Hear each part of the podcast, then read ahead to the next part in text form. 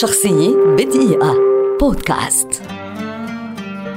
ستيفان مالارميه شاعر فرنسي كبير، ولد عام ألف وثمانمئة واثنين وأربعين، ويعد واحدا من أبرز الشعراء في التاريخ على مستوى العالم، وينتمي إلى تيار الرمزية، بل هو واحد من روادها.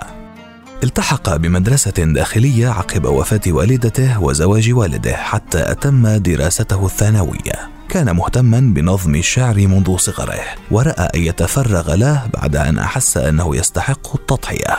وكان قد حصل على شهادة تأهيل لتعليم اللغة الإنجليزية، ومع مرور الوقت تيقن من أن مهنة التدريس ما هي إلا وظيفة تجلب له الاكتئاب الذي عاشه منذ صغره، منذ فقد والدته والده وشقيقه، فعزم على الابتعاد عنها. عام ألف وثمانمئة وستة وستين قدم مالارميه عشر قصائد للنشر في صحيفة البارناس المعاصر، وكان من أشهرها النوافذ واللون اللازوردي ونسمة بحرية. وكان قبلها بعامين قد رزق بمولودته التي لم تزح عنه آثار الآلام التي عاشها سابقا، بل على العكس زادت من همومه.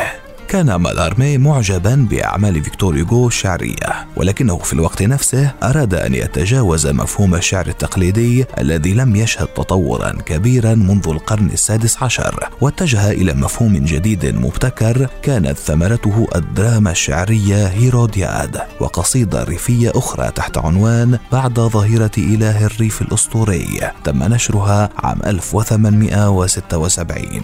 امتاز شعر مالارميه بالأصالة، حيث ساعدت طبيعته المنغلقة وتفكيره العاطفي إلى الوصول به إلى تيار الهرمسي الغامض، وبالتالي نتج عن ذلك أعمالا شعرية مليئة بالغموض، إذ كان القارئ يتوه فيها وكان لا يعرف من أين تبدأ قصيدته وأين تنتهي. وكان مالارميه يهدف بذلك إلى الوصول إلى فئة النخبة، إذ كان يلجأ إلى الإيجاز والتعقيد، وكان للرموز دور أساسي في أعماله.